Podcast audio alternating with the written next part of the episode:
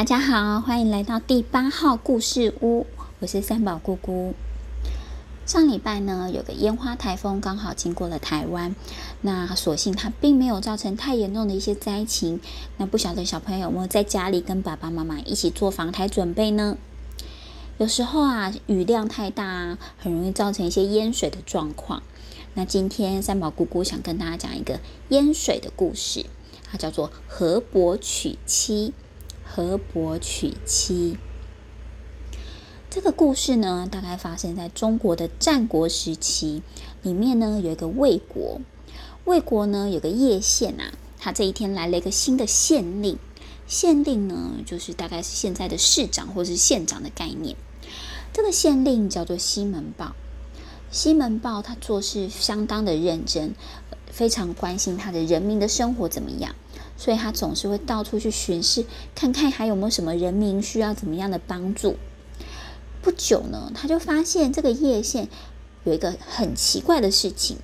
这事情呢，就是在他们每年啊，在夏天的时候都会举办一场盛大的婚礼。举办婚礼为什么奇怪呢？原来啊，这场婚礼可不是普通的婚礼哦。在叶县呢，每年到了夏天，因为下大雨的关系，就会淹水。那淹水该怎么解决比较好呢？是要多挖几条水道，还是盖一个水库？可是啊，在那个当时，呃，我们这些水利工程，就是像是建筑水库这些的工程呢，并没有太过发达。所以啊，那时候就有一个巫婆。他就跟所有当地的官员建议说：“其实呢，如果会河水泛滥、会淹水的话，那代表啊是这个管河的神明生气了。他这个河伯啊，他一定是觉得自己一个人太孤单了，他想要娶亲娶老婆，所以我们每年就送一个女子、一个女儿去当他的老婆，就不淹水了。这样是不是很好呢？在那个当下。”这些官员好像听起来觉得，嗯，好像很有道理哦，所以叶县就开始有这个每年夏天呢，他们就举办一场婚礼，是河伯的婚礼。可是要怎么举办婚礼呢？他们最后的方法就是呢，他们会每年在叶县挑一个女儿，然后呢，把她送到那个河边，把她推下去，让她跟河伯住在一起。这样子就结完婚喽。嗯，那谁家的女儿要被选上呢？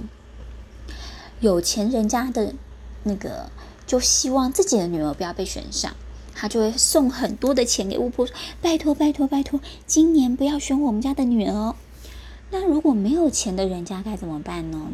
没有钱的人家就只好逃跑了，所以叶县的人啊就越来越少了。西门豹啊，就发现了这件很奇怪的事情。他认为，嗯，怎么会有这么奇怪的习俗呢？而且这中间搞不好巫婆跟那个官员是不是有偷偷收了人家的钱，然后借机发财？因此今年呢，他就决定他也要去看看河伯怎么娶妻。这一天呐、终于到了，又到了河伯要娶妻的时候了。果然呢，他呢就有一堆的那个人围在河边，就准备看河伯娶妻喽。这一天，当他们准备把这个女儿推下河里的时候，新闻报就说：“哦，等一下，等一下，我来看看这个女儿啊，长得漂不漂亮？河伯会不会喜欢？”他就走到了新娘面前，把新娘的那个头盖掀开来，发现这新娘哭的两只眼睛都已经肿了，快要昏倒的样子。西门豹看了，就摇摇头，对巫婆说：“哦，这个女孩子不可以，她哭得太惨了，而且她长得又矮又丑，河伯一定不喜欢的。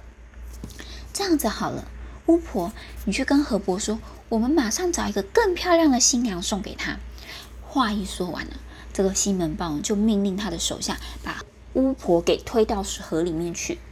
巫婆还来得来不及叫救命，就掉下去了。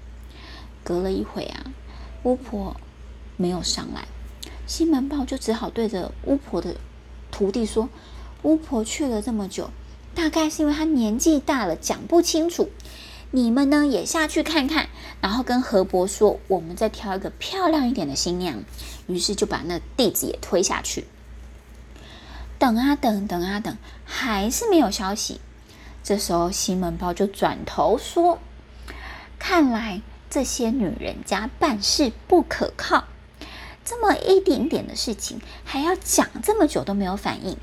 那这样子，我们就请这些官员下去，好好跟河伯说清楚好了。”立刻呢，他就马上把这三个官员也推下去。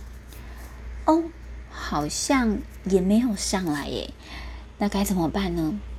这时候他准备要再推下一个官员下去的时候，官员们马上就下跪说：“大人，请原谅我们，我们以后再也不敢了。”从此啊，再也没有人敢提河伯娶妻这件事情。原本呢，河伯娶妻这件事情就是一个迷信的行为。